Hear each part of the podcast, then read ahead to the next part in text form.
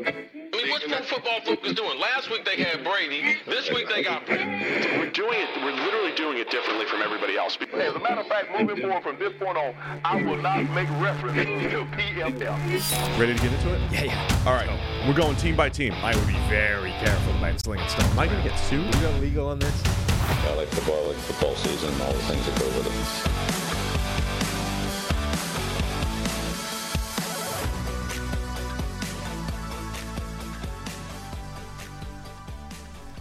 The last time out, Washington quarterback Michael Penix Jr. had had such an amazing playoff game that we were talking about elevating him into the first round, elevating him to the top half of the first round. And this time around, we're left wondering just how many rounds he cost himself with that national title game performance. Uh, to help work through some of that and many more questions, the fallout from Black Monday, the coach firing search, all that kind of stuff, is our guy Trevor Sikkema. How's it going, Trev?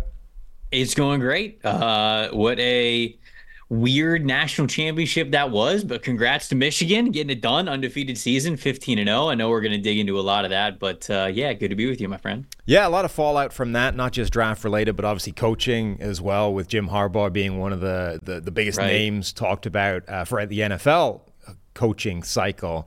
Um, it was it was an interesting game. You're right. Like I I actually watched the whole thing. We were debating whether or not that was going to happen yesterday, and I was put very much against it once Steve was threatening that the game would last till 1 a.m. Given uh, given how college football works, and after like the first quarter. I don't think the first quarter was even over. I was like, well, this game's done. This is this is no longer a contest. I think we can, you know, forget the rest of it entirely. And then, you know, it became more of a contest and then stopped being again late in the game. Yeah, unfortunately, the very beginning of that game was not quite what it was the year before with Georgia and TCU, Right. but very early in Georgia TCU, similarly to last night, you went, "Oh no.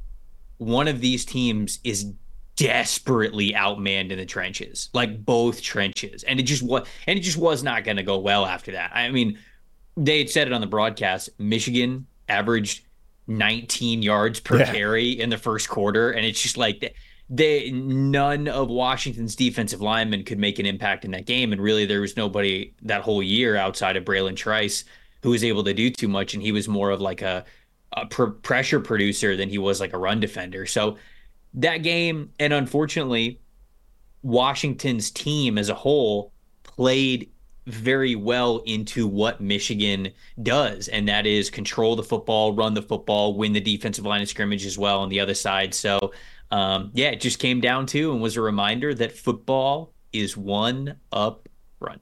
Yeah, I forget where the where the point in the game was where this stat was shown, but Michigan at one point had like 150 yards before contact, and it was sometime in the first half. Like I, it Right. wasn't, you know, I can't remember whether it was first quarter, first, you know, how far into the second quarter, but it was before halftime. Um, they that's an absurd number. I mean, 150 yards before contact in a game ever is a big number. For it to be within one half of football is nuts. I mean, it's completely non-viable. They were averaging whatever it was, 19 yards per carry. It was just they were getting wrecked. Um, but they did clamp down after that. Like Washington's defense actually. I mean, you can't say it wasn't the problem because you know the, the game definitely got away from them on multiple occasions, but they did enough over the course of the entire game to let the offense get back into it, and they couldn't Yeah. really. Yeah, I mean, the final score made it look like it was kind of a blowout, but it, basically up until seven minutes left in that game, Yeah. it was anybody's contest. You know, Washington was still behind; like they they could not overcome that and even tie the football game in the second half, but they were there the whole time. I mean, it was a seven point game for a really really long time, and if it was a two point two score game, it wasn't that far out of reach. And so, yeah, I mean, they fixed some things. Obviously, they clamped down and you know, it was I, I don't know if they really changed something schematically or if it was just the defense going to the sideline and the coach basically looking all of them in the eye and being like, "Look, either you play better or we get blown out. Like that's it. Like either you either you hold the line of scrimmage better from this point forward or we're about to get blown out in a national championship game." And I think they probably just took a lot more pride in it after that. But yeah, there's no doubt about it, man. Michigan punched him in the teeth and you, you kind of teased it.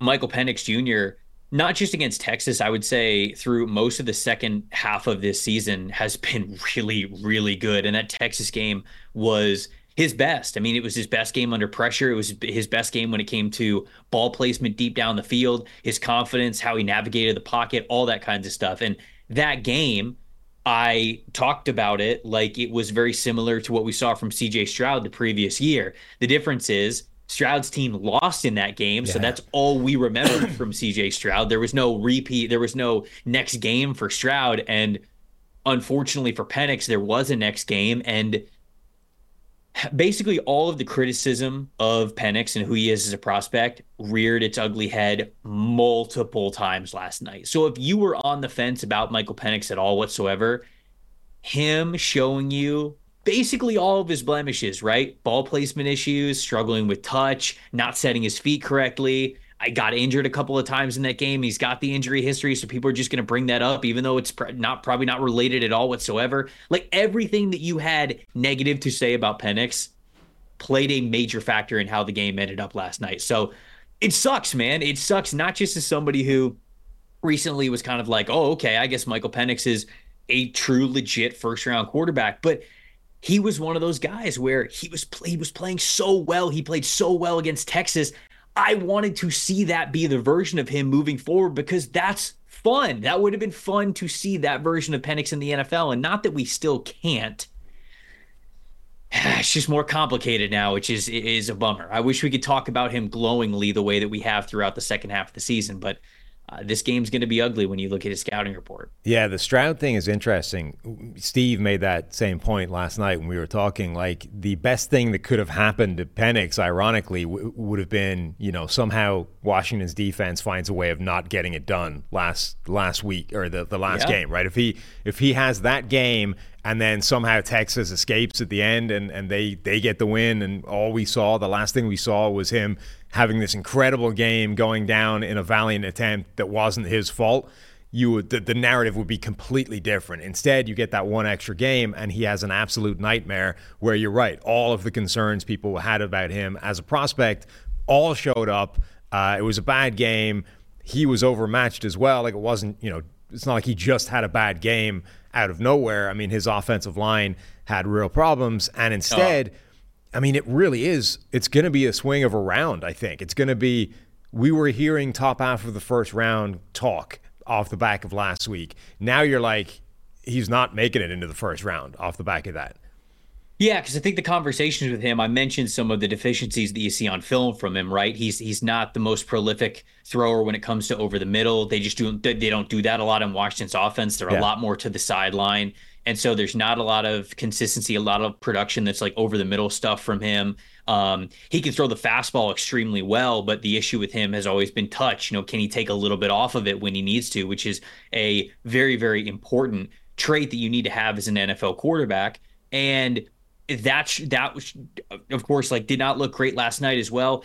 He's I think the constants with him of why even after the Texas game people might not fall in love with him is one the age. You know, he's a sixth year player. Okay, so he's been in college football a long time, so he's not as young as nearly a lot of these other guys are going to be. So he's a little bit older of a prospect, which honestly, grand scheme of things, if you're a good quarterback, you can play into your mid 30s anyway. So I don't it's not as big of an issue for me as it is for some other people, but age is an issue. Um, the injury history, obviously, the two torn ACLs, the shoulder injuries, the season-ending injuries, all that kinds of good, all, all that kinds of stuff. Gets hurt last night he's playing through pain. You can clearly see it. So you give him that competitive toughness, which you like to see. But you know, injuries are now like something where if you don't have that incredible Texas tape that you can that you can hang your hat on, now all of a sudden you go, all right, it's it's tape that I like, tape that I don't, plus the injury history. Now I think I agree with you. That weighs more than it ever did.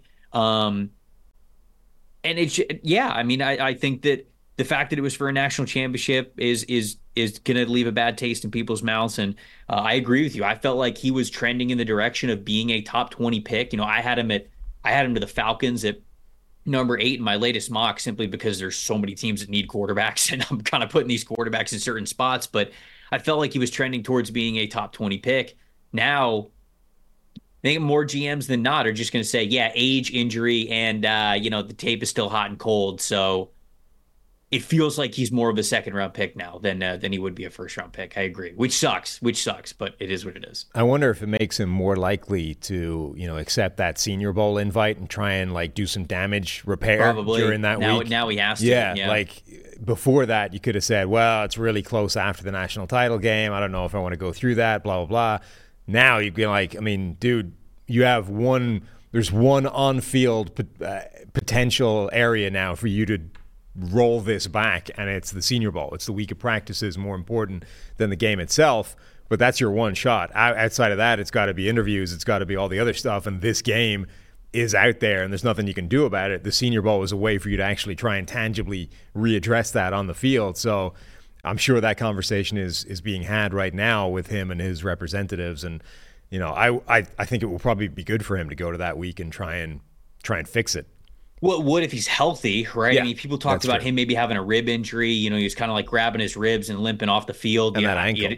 shoot, I mean, he's got he's got a weird throwing style as it is. You know, the throwing motion is very unorthodox. You know, it's lefty, so people don't like looking at it in general just because it's a lefty. But the footwork is really inconsistent with him. The follow through feels kind of like all over the place. It's just very unique. It's unorthodox. And so to me, I agree with you. He has a chance to re elevate his stock if he goes to the Senior Bowl. But for a guy who might be banged up and does not have the cleanest mechanics, do you want to throw to receivers that you've never thrown to before? I mean, it also where the Senior Bowl has a chance to help him, it also has a chance to hurt him because Bo Nix is also going to the Senior Bowl. Spencer Rattler is going to the Senior Bowl. Um, uh, Michael Pratt is going to the Senior Bowl, right? Like there are good quarterbacks that are going to the Senior Bowl, and where he could help himself if those other guys that are throwing next to him look more healthy, look better, throwing to those new receivers, you might go, damn, okay, that's solidifying your day two draft status for him. So maybe it's just a risk worth taking, anyways. Maybe he needs to just kind of prove himself again. Right. Certainly, if he wants to get back into that full time first round conversation, he needs to do it. But it doesn't come without the risk, especially if he's not going to be healthy when Mobile rolls around. Did you see the video of his throwing motion reversed? Like someone had flipped the tape over and made him righty? No. It's no. fascinating. I, I I don't know why, but I feel like I I feel like every single lefty quarterback I see when the tape is flipped, I feel differently about their throwing motion. Not necessarily better, but it's definitely different. And maybe it's just my broken lizard brain, but I feel like it's worth looking at every single lefty quarterback through that lens because you're whatever it, it, it does, if nothing else, it just puts them on the same baseline as other quarterbacks, and you have a better, you know, you have a better comp for them than you do trying to like parse what his throwing motion is, even though it's completely reversed in your own head. Yeah. I, look, guys throwing with their left hand is is weird no matter how you look at it. Maybe we should just abolish all lefties.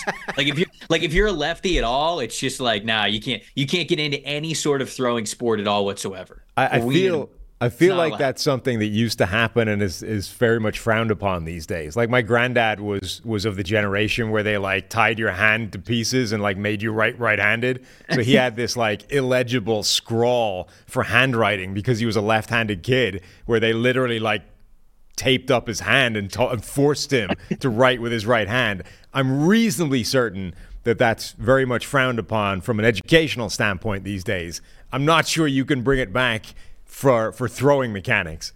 No, you know, you know how we, we say like, oh, this guy played left tackle in college. He could play right tackle now. Yeah. Let's just do that with Michael Penix. Let's just be like, no, he threw with his left hand in college. Now he's going to throw with his right hand. Yeah.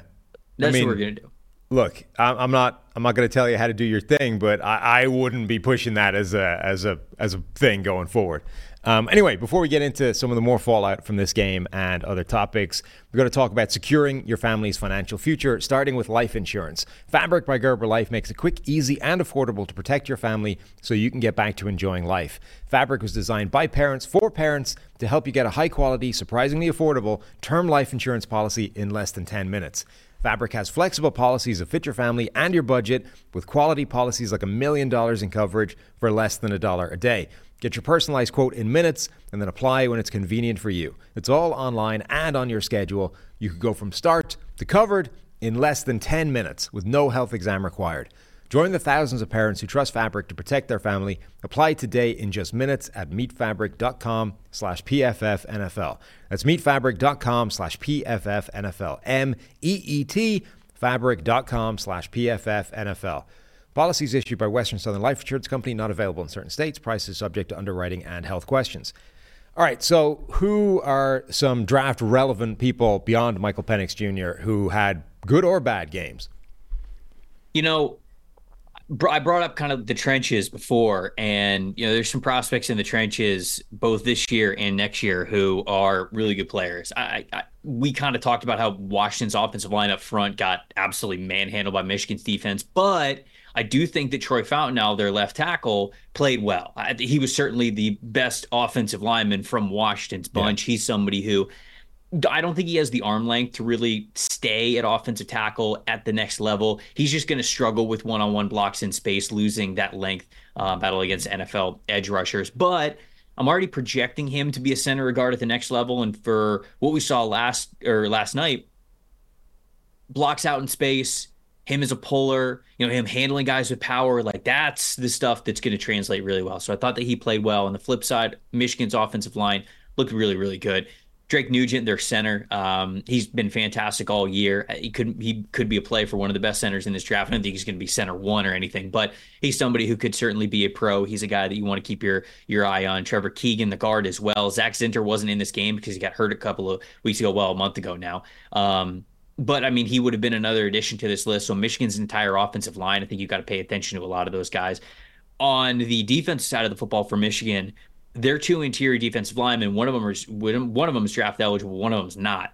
Chris Jenkins Jr., which is you know longtime NFL defensive tackle Chris Jenkins Senior's mm. son, he was awesome last night. I mean, he wins predominantly with power, but he was doing so in a way that was so violent. It was getting into the backfield very quickly. He was being he was able to play more free because he could get off blocks really well. Known as more of a run stopper, but I thought he showed some really good flashes as a power pass rusher last night. So he was fantastic. But then, man, the standout player I would say from the college football playoffs is interior defensive lineman Mason Graham from Michigan. I mean, he was a monster against Alabama's offensive line. He was a monster against Washington's offensive line. He is incredible. Now, he's just a true sophomore, so he's not even draft eligible, but that dude's going to start very high on the interior defensive line list for next year's draft for what he can do. Again, as a power player from a nose tech to a three technique guy, you saw him with some swim moves, some push pulls. Um, getting getting across guys' face, you know, one gap penetration, two gap run stopping. Like he was doing it all last night, and I think throughout the college football playoffs. So I think trenches really told the story last night, and Michigan's got a lot of dudes on both sides of the trenches that are uh, going to be future pros. Yeah, and because the offensive line was so dominant, like of course the running backs are going to look good, but both both Blake Corum and Donovan Edwards had really good games, obviously, and look good doing it. it it's it's always going to be difficult to separate that from the blocking. You know, what does that look like if it was just an average blocking performance from Michigan? Um, but because it was so dominant, I think both guys got a chance to look at their best. You know, Blake Corum, I think, is is a really good running back. I think he's the best running back in the class. I wasn't in love with Donovan Edwards at all when I watched his tape earlier in the year, like the sort of first exposure to him. But this game, I think, sort of showed you, you know, what could be there. Like if you can get this guy, and in particular, like I'm I'm sort of slightly reassessing my opinion on him a little bit because of the home run ability that he showed really well in this game, which I think is now a bigger deal than it used to be. Just the, if you look at PFF grades this year for running backs, all of the top guys are like those explosive, smaller, faster running backs that can turn a crease into a 20 yard gain in an instant, right? And I think the way that the league is going now is playing towards the strengths of those guys more than it ever has. So if you have a, a, a running back whose specialty is that type of stuff, right? If you can get him sp- in any kind of space, he can break off a huge gain. I think that's maybe more valuable than it was in the past. So that pushes guys like Donovan Edwards up a draft board relative to even three, four years ago. Yeah, I mean, if you're a better athlete, you're going to be able to stand out at positions that demand more athleticism, and running back is one of those where it's predicated on athleticism. So Donovan Edwards started top 50 on the board for me going into the season because you know, it's kind of it, it I, I do feel kind of bad because if your first exposure to Donovan Edwards was what you just saw from this season, like in the episodes that we did with running backs, if you only watched his 2023 tape, you're going to be very disappointed. You're not really going to see an impact player because outside of last night, I would say Edwards has not been a factor really at all this year. Neither is Corum, honestly. The, the, running game for Michigan was so much less explosive this year than it had been in previous years, and that's with a good offensive line in front of him. But Edwards, if you go back to 2022, I believe he led the country or was tied in 50 yard runs and 60 yard runs last year. He had like six of those combined. So uh, he is somebody who always has had that home run threat, that crazy athletic ability. You certainly saw it on the second touchdown run from the national championship game. It was really great blocking. There's no doubt about it. He got a running lane, but you could see when he was like, "Oh, okay, here it is. I'm turning on the Jets." You go, "That's an NFL running back. Like that's somebody who's got difference-making NFL athleticism." The issue for me has always just been I don't think he sees the field. I don't yeah. think he sees chaos they're, nearly as well as he needs to. They're almost like polar opposite players, him and Corum. Because yes. Corum had yes. a run where he broke one off and then like ran out of gas, like hit the rev limiter and, and got caught from behind. And you're like, if right. you gave Blake Corum, Donovan Edwards home run ability, you would have like the best running back prospect in years. Right. Um, and vice versa. If you gave Donovan Edwards Blake Corum's vision and you know knowledge for how to set up blocks, where to go, where to hit the hole, you'd have again an elite running back prospect. But each one of them, like that's why they were you know they're a devastating combination as two of them, but it didn't quite. Each one of them has at least one thing that the other guy has that they don't. Yeah, and and it's kind of disappointing. You know, when when I look at uh, Blake Corum, certainly this year, I get a little bit nervous because he had the knee injury late last year that um, did not allow him to play in the college football playoff and down the stretch for Michigan. Um, it was the reason why he ended up coming back. And look, you know, national championship, perfect season. I'm sure that he's happy with the fact that he right. he came back to school, but the injury sucks because this year uh, Corum was always going to be a little bit limit, limited athletically when it came to like top speed, but his sophomore season getaway speed, if you will, was still fine he's like five foot eight, so he's just got short legs. He's got short strides, but he's a fast, athletic dude. So even for as short as his stride lengths lengths were, you were like, okay, the speed's not difference making, but it's adequate for the pro level. This year after the knee injury, he just he, he wasn't even that. And at that point, it's like, man, if you're hardly even adequate from a speed perspective for as good as your vision is, we see guys make it happen for the NFL all the time, but it feels like there's always like, oh, okay, one or two really nice years from them, and then the team tries to replace them with a more athletic player, just because that's what the position's all about. So both Corum and Edwards, there are things to like with them as prospects, but ultimately this year they did not do very much outside of their offensive line. Both of those players had less than a 2.0 missed tackles forced per attempt average, which what you want is you want above a point 3.0, and they weren't even above 2.0. And then when it came to yards after contact, neither of them hit that four four yards per carry average after contact that you kind of want to see in some of the better running back prospects that we've seen over the last couple of years. So it's like, man, good college players, good backs, things to like, but it goes into that conversation of how high am I drafting in this running back class? Because you mentioned that you like Blake Corum the most. Maybe I'll like Blake Corum the most as well when it's all said and done. But what does like the most mean? Because we're still probably not picking any right. of these guys in the top 40, maybe not even top 50, maybe not even top 60. I don't know. So that's, I think, the conversation. Yeah, and I think the because of the sort of way that those explosive players, the home run hitters, are more valuable than ever before. I do think there's a slight corresponding connection to guys without that home run gear being slightly less valuable than they were.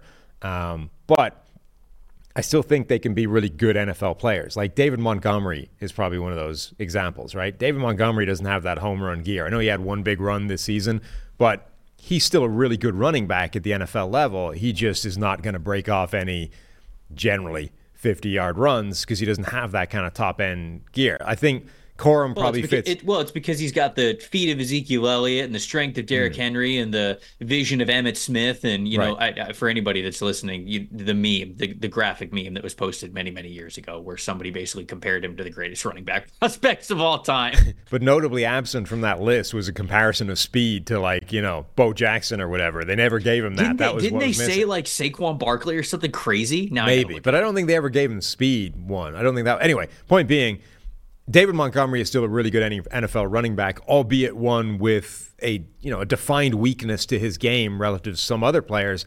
I feel like Corum can be the same kind of player where he can be a really good NFL running back, but you just know that if over if he does get into the third level and he's trying to make it 80, he's probably only make it at 70 before somebody catches him. And I'm okay with that.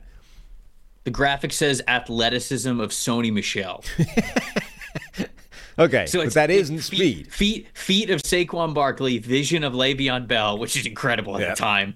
Uh, strength of Ezekiel Elliott, and then the athleticism of Sony Michel. Yeah. That was the David Montgomery Frankenstein. but notably absent from that is speed, and that's his that's his Achilles heel at the next level. It's true. Anyway, true. so I wanted to, literally hit literally his Achilles heel. uh, I wanted to bring this up because uh, the last time we talked about Blake Corum, it prompted an email to come in to point out how stupid we were.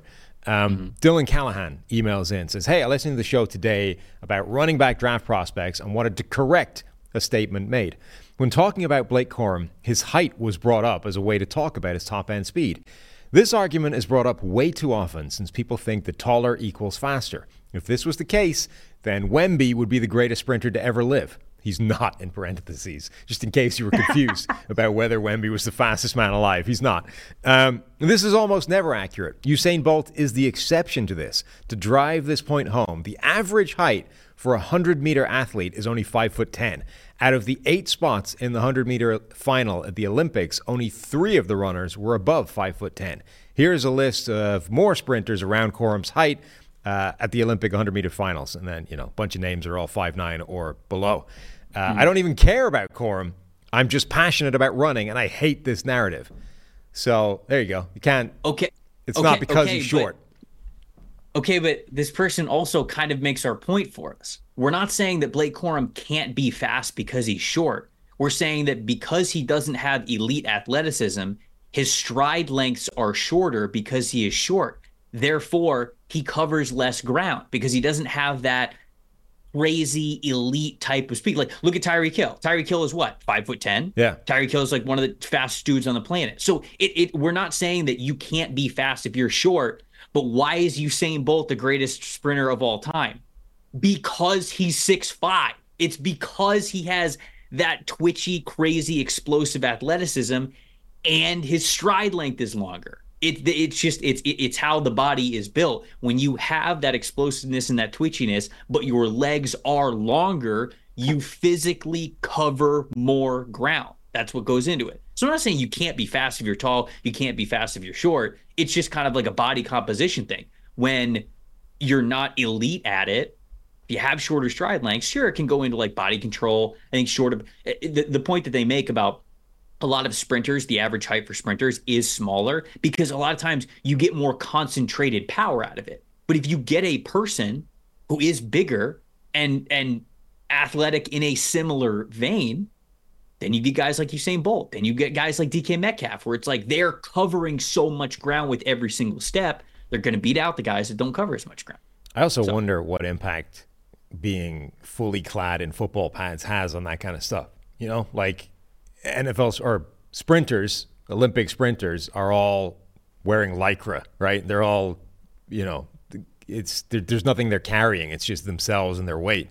Uh, in the NFL, you've got to maneuver yourself around equipment, which is not, you know, it's something. I'm, I'm not saying it's like it changes massively the dynamics of play, but you know, I, a smaller guy having to deal with all of the pads and helmet stuff might be different to a bigger guy. But I agree with you. Like Randy Moss, you can't tell me that if Randy Moss was only six foot one, he would have had the same ability to glide past people when he's No. in that acceleration phase that he did because he's six four, six five. Like that stride length was the difference between him and other really fast guys who were only like six foot tall. The the length that he was able to bring to the table, I absolutely think helped that acceleration phase where he just blitzed people for speed. Now, it doesn't, you know, it's not saying all six foot five people have that, but if you're already fast as hell, being six Right. foot five makes a difference.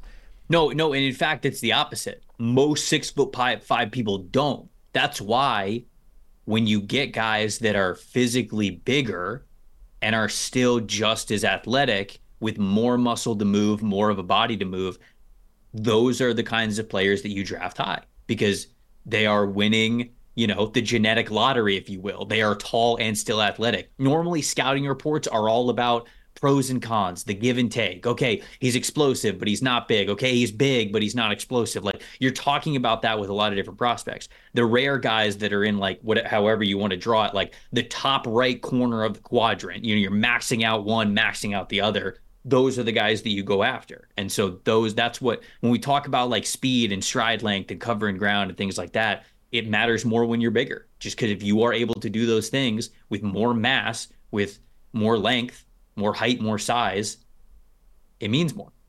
'Cause there's just um, less guys that can do it. So, one more thing to come out of this game before we move on to other topics, and it kind of transitions into those topics. Where do you think Jim Harbaugh ends up? Because it, it does kind of sound like he is, whether he's intentionally maneuvering himself this way or simply he has been maneuvered this way, he is being seen as maybe the you know head coaching candidate to have this offseason. And unusually, when it comes to coaches coming from the college ranks, this is a guy with proven experience at both levels of success, right? He's not just a, an amazing college coach that hasn't had the NFL success. He's been good at both levels and is therefore, I'm assuming, seen as a far safer prospect than some other kind of college superstar names to to put themselves in the NFL sphere. Uh, Look, if he doesn't go to the NFL now, I think he will coach Michigan for a couple more years and then retire. Like I think he'll be done, which is kind of hard, which is hard to believe because the Harbaugh family is just, I mean, it's based around football. But he was successful at Stanford, got to coach Andrew Luck, was successful with the 49ers, made it to a Super Bowl, almost won a Super Bowl. It goes back to Michigan, the place that his he, he and his family just have so much so much history with, and he just won a perfect season national championship with them. If he is going to make the jump to the NFL, it's going to be this year. And I feel like he is because I do still feel like Harbaugh has plenty left in the tank when it comes to how many years he is going to coach. And for that reason, yes, I think that he's going to make the jump. I don't exactly know where it's going to be. Um, I think certainly the Chargers job is intriguing because Justin Herbert's there. You already have the quarterback, but I think Washington could also be intriguing because you're going to have a quarterback option at number two. New England kind of makes sense when you think of all right, who might Robert Kraft might be into? Because if you're going to move on from Bill Belichick, you can't just move on from Bill Belichick for like nobody. And so it feels as though name recognition, pedigree, and the fact that they're going to be getting a new quarterback as well, that also lines up well with Jim Harbaugh. I cannot see him in Carolina at all. I, I I do not think that him and Tepper are going to mesh. That would be wild if he ends up going to the Carolina Panthers. And then for the Raiders, I could see that one happening. It's just not. It, it's not as advantageous as the other spots. You know, I I I I see the report that that's on there right now that there's mutual interest. I wonder if that mutual interest is more of just he's letting everyone know that he's interested in the NFL again, more than like, yeah, that's his top pick. So Yeah. I would still say the Chargers and Commanders would be the best two spots for him. But uh, what do you think about it? I feel like he's an interesting candidate or coach because I feel like he actually places value in the story, like the narrative. I think the concept of kind of rebuilding something is important is ca- quite important to Harbaugh. So that rules out a team like Carolina because they've never really had any history to rebuild, right? It rules out the Chargers, I would imagine, for slightly different reasons. I mean, they do have history, but you're going back a long time, and it was never really eh, sort of institutional NFL history, more AFL and blah blah blah. I think that starts to focus you on Washington, um, on the Raiders, and I don't think the Patriots thing is intriguing, but you don't want to be the guy that follows Belichick. Yeah, but Jim might. I right? doubt it. If there's if there's any if there's any coach that would be like, yeah, I'm the next storied coach for this storied franchise. I just like you'd want to be that. I think you almost never want to be the guy that follows a legend, even if the legend's tenure went badly, because I just think inevitably, if you're not able to immediately put it back the way it was at its peak, you get seen in very, very bad light. I agree with you completely that it's a tough situation to go to. But of all of the head coaching candidates that we talk about on these shows, who's the one who might want that position the most? Vrabel. Not saying that they wanted it a lot. I, I, I, well, Vrabel. Yeah, okay. I, okay. To be fair, I didn't believe that Mike Vrabel was going anywhere until like two days ago when all that stuff started to come out. And I was like, what is go? How are the Tennessee Titans even doing this? But I suppose that you're right. Vrabel the, would be number one on that the list, Other, I think Harbaugh is number two. The other element about Harbaugh, though, is it's going to cost a lot of money to make it happen. I mean, he's on like eight million a year or something in Michigan, right? So if yeah, but when did he sign that like ultimatum deal? I don't know, but my point being, like, you can't. It's going. You're going to have to make him the most, the the best paid coach in the NFL to make this happen, and are the Chargers the team that's going to make that happen? I mean, there's nothing in their history that says that's a likely outcome from them. Like Mark Davis, sure, maybe. I mean, he's he gave Jon Gruden the monster contract to make that happen. We've no idea about the other teams. Like Josh Harris is brand new to this. David Tepper is pretty brand new to this. I would imagine he would, but I, I agree. I think that's the least likely. Kraft, who knows? I mean, I, I imagine Bill Belichick has been pretty well paid over the last few years. So you you sort of simply thin out the field a little bit with that you know knowledge that whoever is getting Harbaugh is going to be making him the most the best paid coach in the NFL from day one in addition to probably needing to appeal to some sort of sense of history and storyline for for Harbaugh to be interested in the first place. Like you know would Arthur Blank do that for the Falcons? Eh I doubt it trying to look up his contract because I actually think this might be more plausible than you were hinting at because now this is Wikipedia. I'm just trying to do like a quick search here. Wikipedia says that he signed a four year contract extension through 2025, all the way back in 2021. And I don't see that he signed a contract since. No, no, no. But my, my point is he's already earning eight million a year, so that's oh, your starting oh, baseline. Sure, sure, sure. You know I thought I mean? you were kind of talking about like a buyout. No, no, no. So apparently, are, are big things. I, I saw a thing. Football. No, no, no. I saw a thing yesterday that said even during the contract, the buyout was like one million or something. Like it was yeah, him. okay. Like he could gotcha. buy out his own deal for a million dollars to go to yeah, the I NFL. Mean, he, okay, okay, yeah, but I don't know which teams did you say that wouldn't be wanting wouldn't be willing. I mean, I don't that? know if Atlanta would automatically want to make their coach the best paid coach in the NFL. I'm not saying Arthur Blank doesn't have the checkbook to make it happen, but they don't feel like that kind of team. Whereas billionaire, like what you know, David Tepper absolutely would do that if he thought he could get uh, if he thought he could get Harbaugh. Mark yeah, Davis, I, I think, I, has already shown he would with Jon Gruden. You know, the Chargers, I don't think would. No, that's I, I I agree with you. That would be an area where I would kind of push back on that. I, I would I would say that the Chargers, for as much as people like the Herbert Harbaugh connection, do they immediately want to make Harbaugh the highest paid coach? And you know what?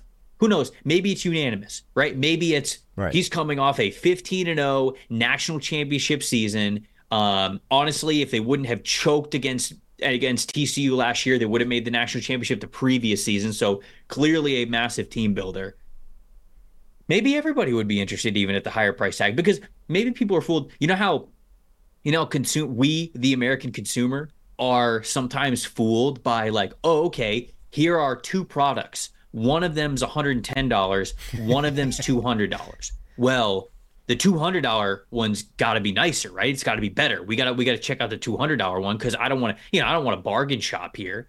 Maybe owners feel the same way. Maybe owners are looking at these head coaches and they go, "Well, okay, Harbaugh's more expensive, but there, you know, there's there's a there's a reason why he's more expensive because we're for sure, you know, if we land him, it's it's all gravy, it's all smooth sailing. So maybe owners start to suffer from some modern day consumerism there. I saw I saw a breakdown of his contract somewhere on Twitter yesterday, and I'm I'm always fascinated with extremely rich people and how granular and petty they are willing to be with certain like monetary exchanges. You know, like hey, make sure I get make sure I get this expensed back, right? I got to get my coffee back, even though I'm worth like seventeen million dollars right now.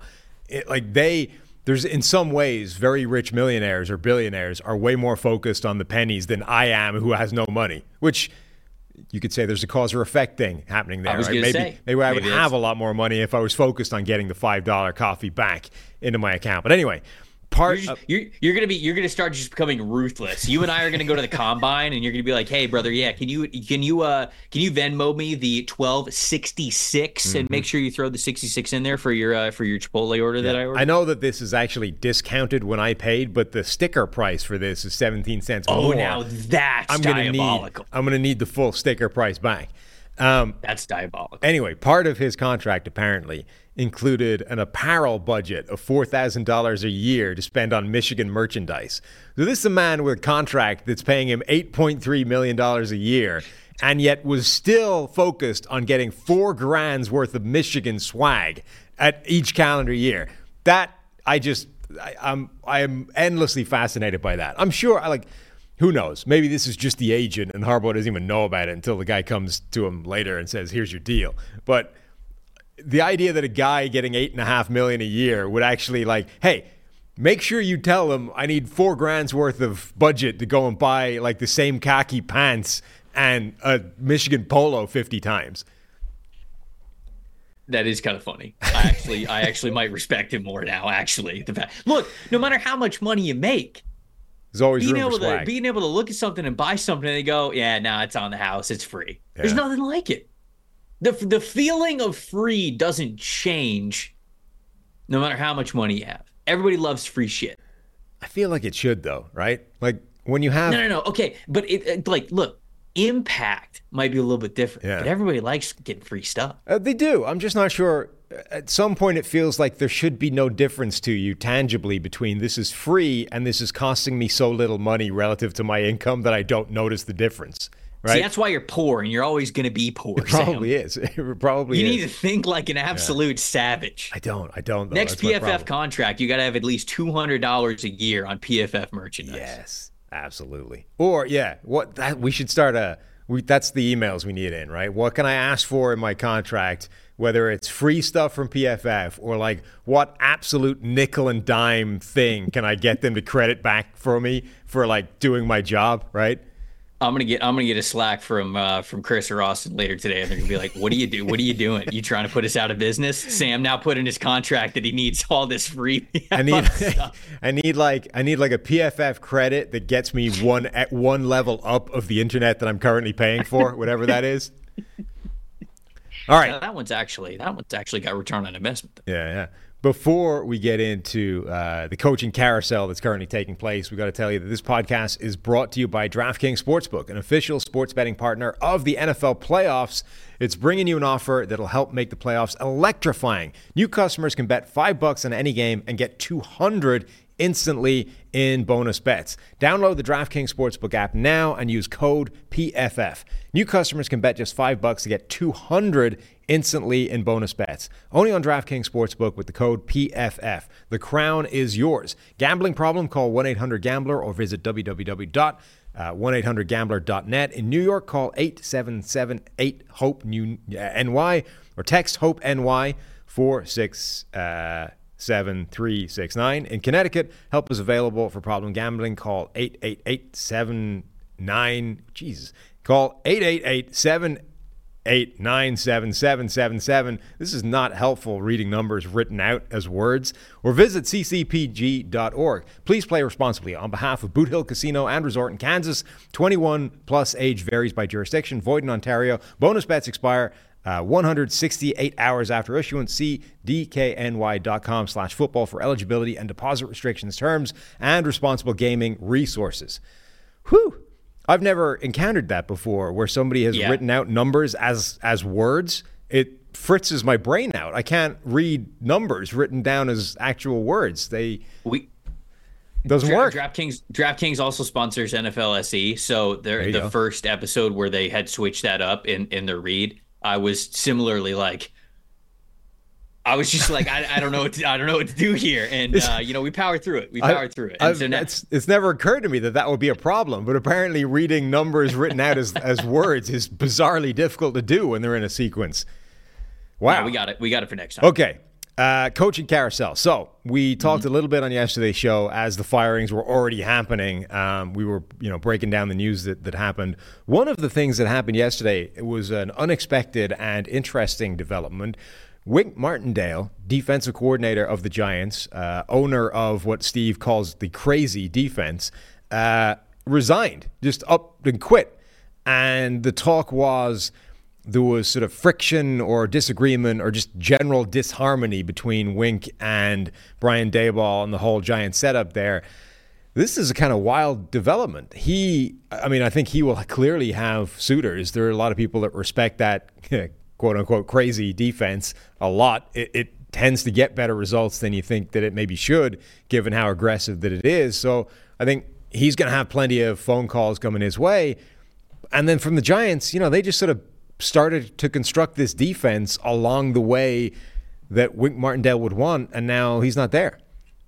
Yeah, that's the part that's the most interesting for right? Is that Martindale plays this kind of, like Steve said, this this crazy unorthodox defense where there's just they're throwing a lot of stuff at you, and they're being really aggressive in the way that they do it. You know, they're throwing a lot of uh, uh, blitzes your way. There's a lot of single high coverage, a lot of man coverage stuff, really tough responsibilities, and a lot of high demand on a lot of those defensive players. So you got to have smart players, but you got to have really good athletes too to be able to play in this this wing system. And and it kind of I don't want to say throws a wrench in things, but it's it's definitely interesting that we're going to follow. Okay, who comes next? Like, what defensive coordinator do you go out and get? Because it's not like there's a ton of guys who are successful at this type of defensive coaching philosophy that aren't really already in these positions. Um, you look look at Brian Flores, all right. Well, he's already a defensive coordinator. You look at Vic Fangio, okay. Well, he's already a defense coordinator. So there's just not a lot of these like hyper aggressive DCs that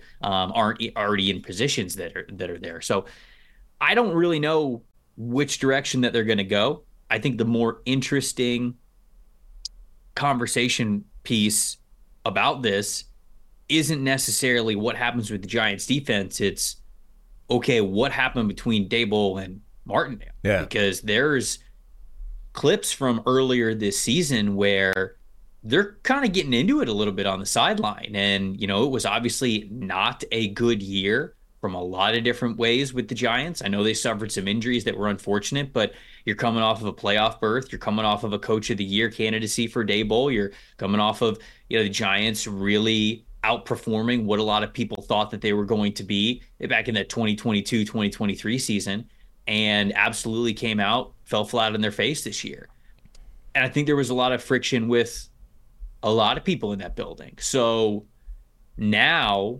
you really get to find out i think what kind of head coach brian daboll is because for martindale to just kind of up and and say at the end of the year you're like yep i'm done because for as much as we want to sit here and say oh man, there's only 32 head coaching jobs in the NFL. Like these things are so valuable. Same thing with defense coordinators, right? And especially if you are a defensive coordinator that's under a defensive minded head coach, sometimes you're not even fully that. So for Wink to just be like, yeah, I'm out, I'm out of here, that's it really had to get to a point where clearly this was not salvageable. And you have to raise your eyebrow at that looking at Daboll and be like, all right, what what went on here? Because it felt like it felt like Wink had a lot of freedom of what to do Yeah. on that side of the ball. You deploy the defensive players how you want. We'll get a lot of the defensive players that you want. And I'm sure it wasn't quite that perfect, but it felt like he had a lot of respect and freedom there. Maybe he didn't behind the scenes. Maybe that's part of the story. But thinking all of that from my side of of, of things, it raises an interesting question about what's going to happen now with Daboll and how all of a sudden, just a year removed from him being coach of the year, 2024 becomes basically a prove it year for him. Giants, if the Giants suck again, that, I think Daboll's gone. Yeah. and- So that's that's just sets up an interesting year. I mean, maybe he did have that freedom, and Daboll wanted him to have less at certain times. like, Yeah, the other- maybe, yeah. The other thing is, like, if you were looking at you know blame around the Giants organization, I mean, I think the defense is less culpable this year than the offense was. Like, the offense was the problem for most of this year, way more than the defense was. So I don't know if if Daboll was you know annoyed and put too much sort of blame or or anger, ire in the direction of Wink, and he just got sick of that and went, "Look, my unit is outperforming yours. Shut the hell up." Um, but yeah, it's a you don't tend to see that a guy just up and quit because he's kind of fed up with how the working relationship is with the head coach. In fact, I can't think of the last time that's happened. I'm sure it has happened before, but definitely an unusual situation here.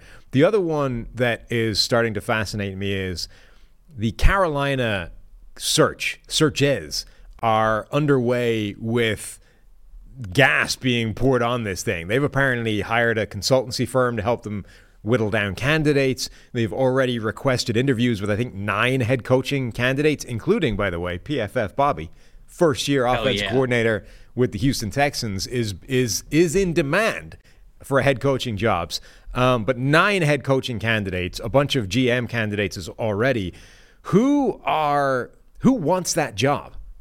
I guess is the easiest way of, say, of asking that question. That's the question. right? I mean, again, I said there's only 32 of these things, and so everybody should. But given what has happened in Carolina, how Tepper is yet again hiring another head coach, and it's a another failed uh, coaching search, coaching assessment, coaching tenure under David Tepper. It felt like the you know, balance of power with Fitterer there, but he came in after Matt Rhule, so he didn't really have a lot of power. And then he kind of did when Frank Reich was there, but then Reich wasn't great. And then Fitterer's now fired. It's like, man, it just felt like the decision making pyramid or pyramid of power, if you will, was like all out of place. And David Tepper's at the very top. We know that. But how big of a chunk of the pyramid is David Tepper? Is he actually going to allow the general manager to kind of do the job that they are hired to do? Um, and I don't say that in just the tasks, but I also mean allowed to fail, the freedom to make the decisions, like those kinds of things. Because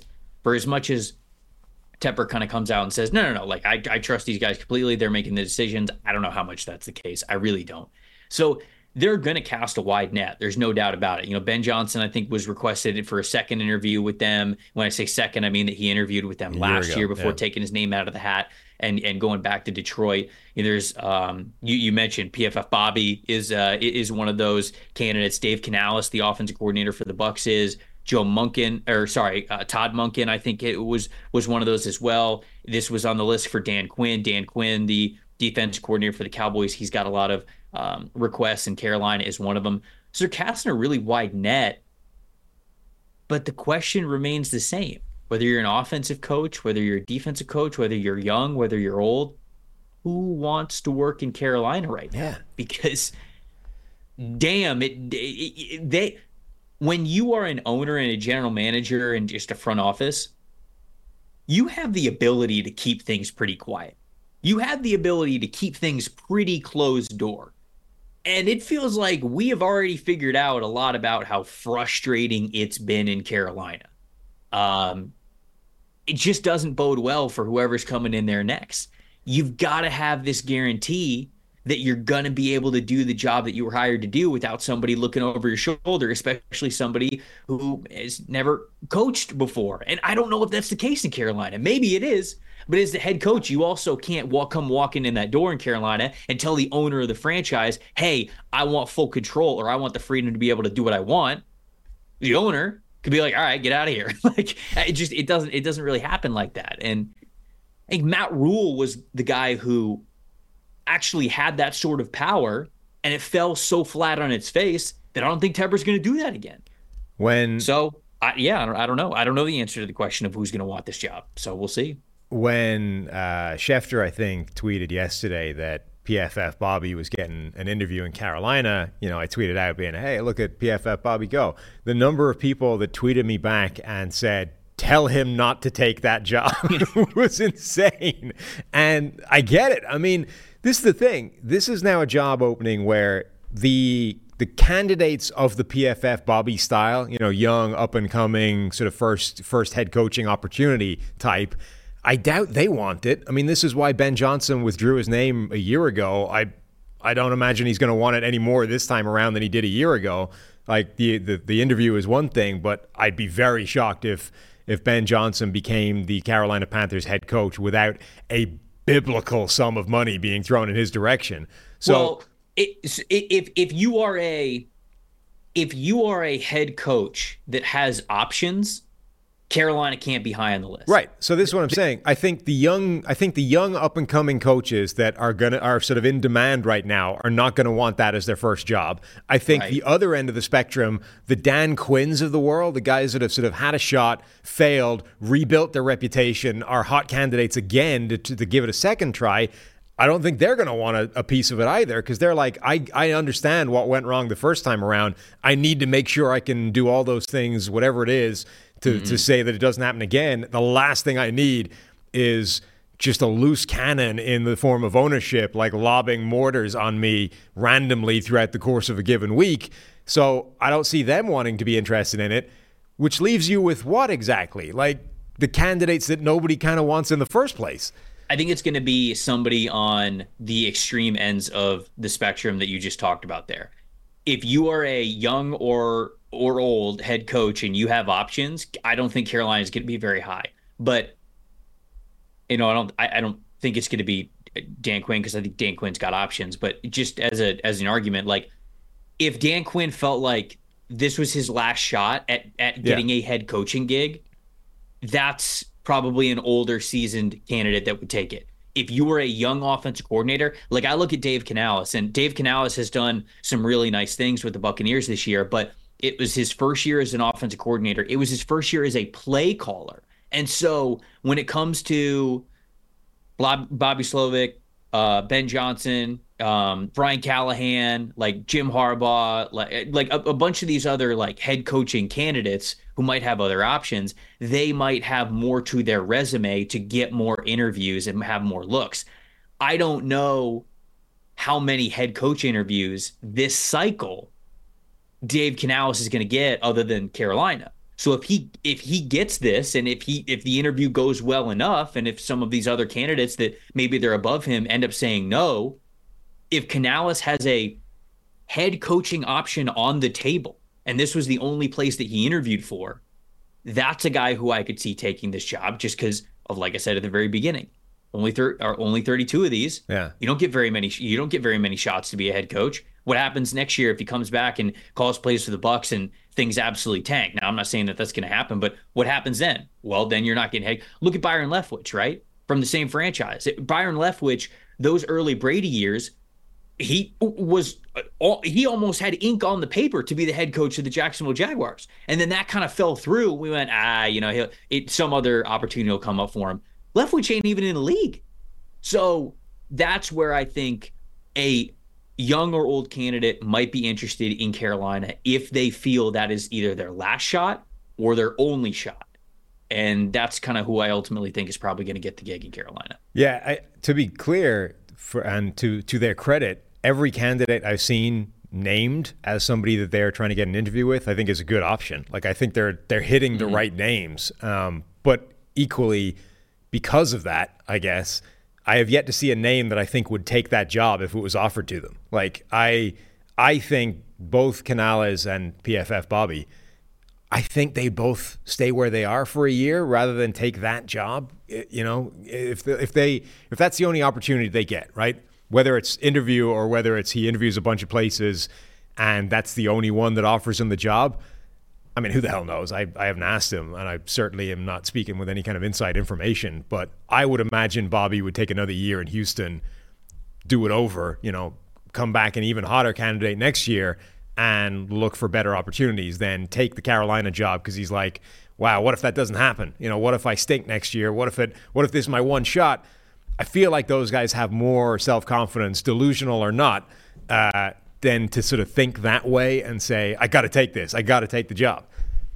Yeah. Uh, but again, you know, money and opportunity talks. Money is the thing. Tepper's got a, Tepper, Tepper's got a lot of money. And you, I, I know a lot of these guys certainly take pride in it. The, the ones who are who have aspirations to be head coaches will want to be head coaches and, and they don't want to just go in any situation and kind of like ruin their head coaching reputation. So that's absolutely something that you think about. But like if somebody's about to pay you, uh, let's just say seven and a half more million dollars a year than Yes. you're currently making, and you're about to ink a three or four year head coach deal where that is fully guaranteed, that is generational wealth. Money- that is yeah. very difficult to say no to. Money changes everything, and the only NFL owners with more money than David Tepper are the Broncos ownership group, who already, you know, already made their move a year ago, so they're not even in the running, right? Tepper has he is the biggest fish in whatever pool he is in financially, and yeah, like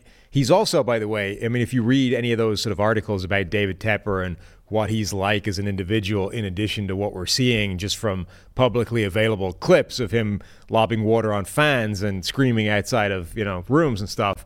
He one of the things that it it sort of brought up in that is he has so much money that he is and he is willing to weaponize that money out of whatever whim takes his fancy. Right now, one of the stories in an article was was about him musing that he could just like buy a restaurant of a guy that was a jerk to him as a server and like ruin it, right?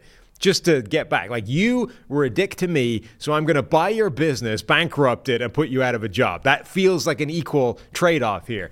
What I'm saying is, Ben Johnson has already disrespected the man, right? He's already said, No, I'm not interested in your job. I would rather be at a lower position elsewhere because you are such a mess. If David Tepper comes back to Ben Johnson again and is like, I'm going to ask you for a second time in a row, do you want my head coaching job? And Ben Johnson tries to turn him down again, David Tepper is going to back up all of the money in the known universe He's, getting, and say, he's going to buy the Lions. Right. And say, all right, turn me down now, Ben. I dare you. I am offering you $15 million a year. I dare you to turn it down.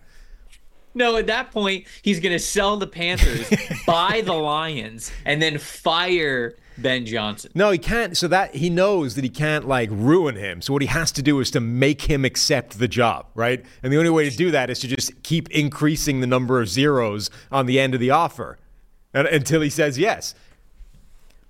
I mean, that's my dream scenario.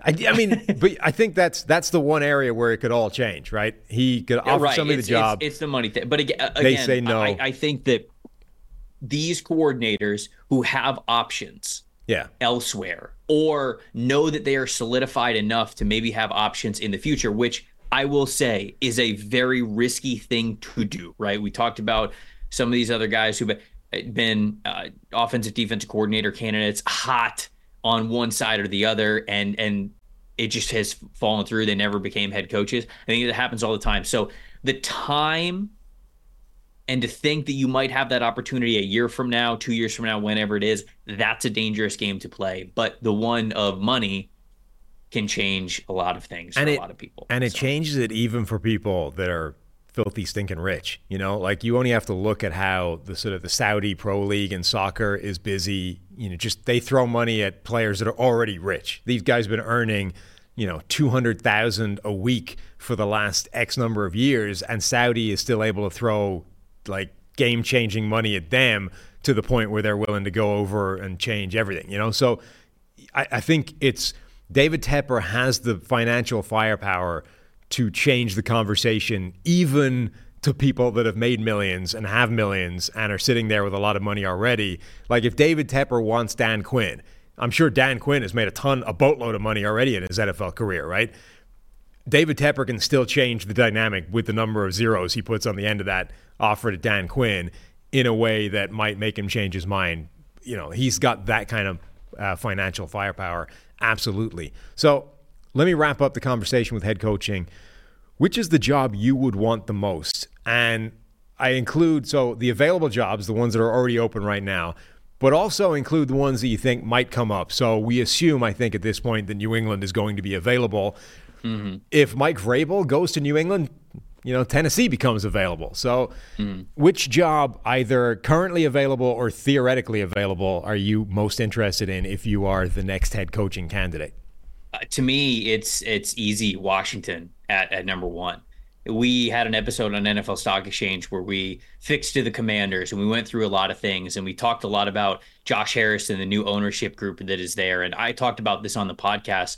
I'm, I'm 32 years old. Okay. Um, Dan Snyder bought the uh, Washington franchise in 1999.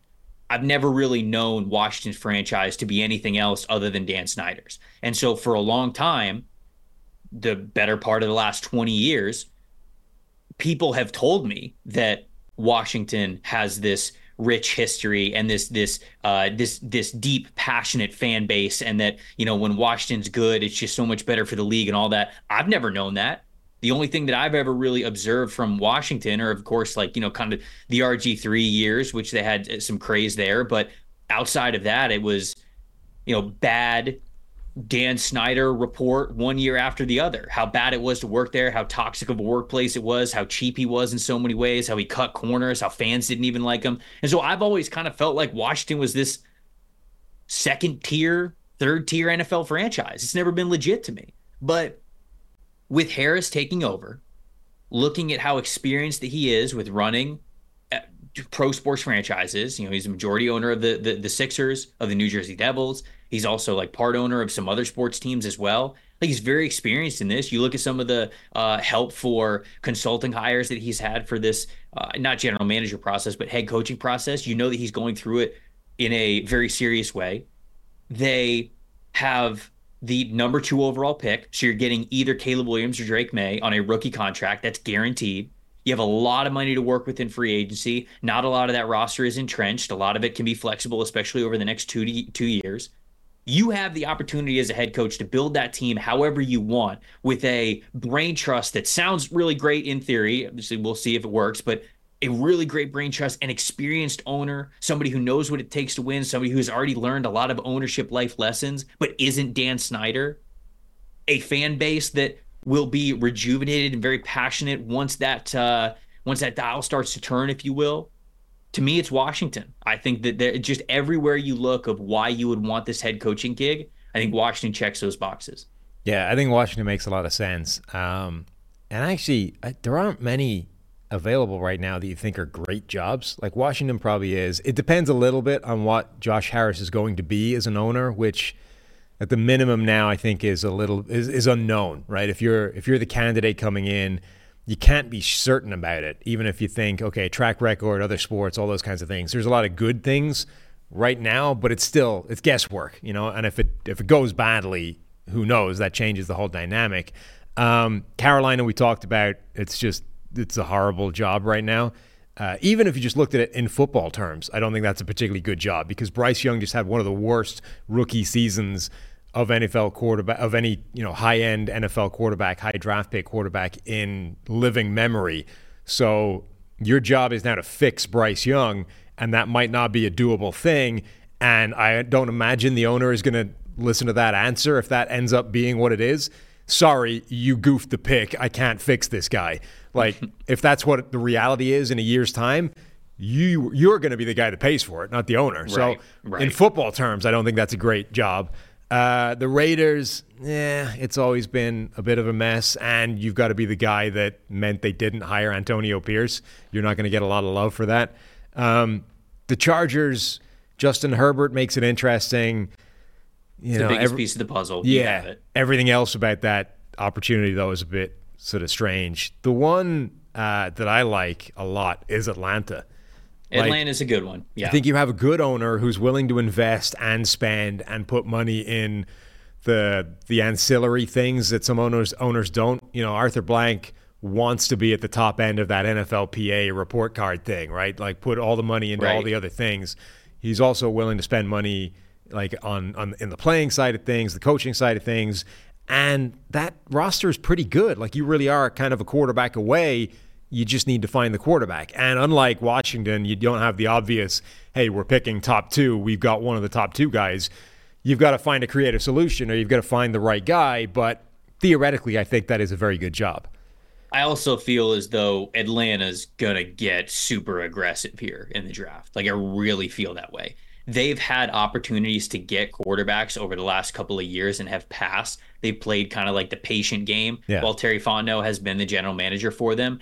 Uh, I think Arthur Blank's fed up.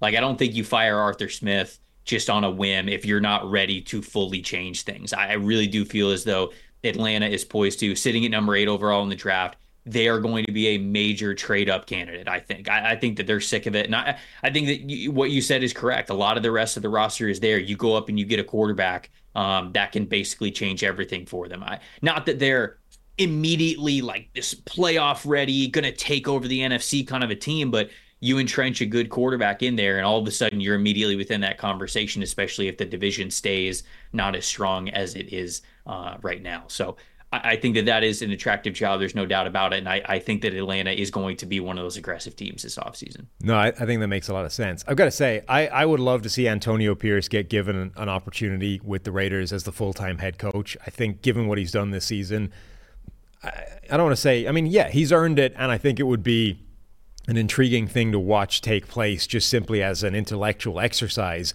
I also, though, would love to see Jim Harbaugh like bring the Raiders back to what they used to be.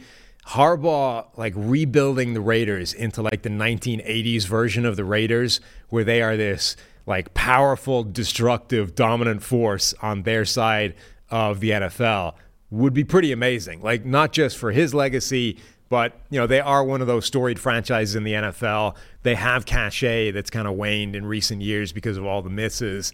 You know, it's not really been successful since I mean, not even since Al Davis died, but like since before that. You know, they they've been losing their way for a while. Jim Harbaugh coming back to like rebuild the Raiders franchise would be an amazing NFL storyline. NFL would love it. NFL Absolutely. would love it. No question about it.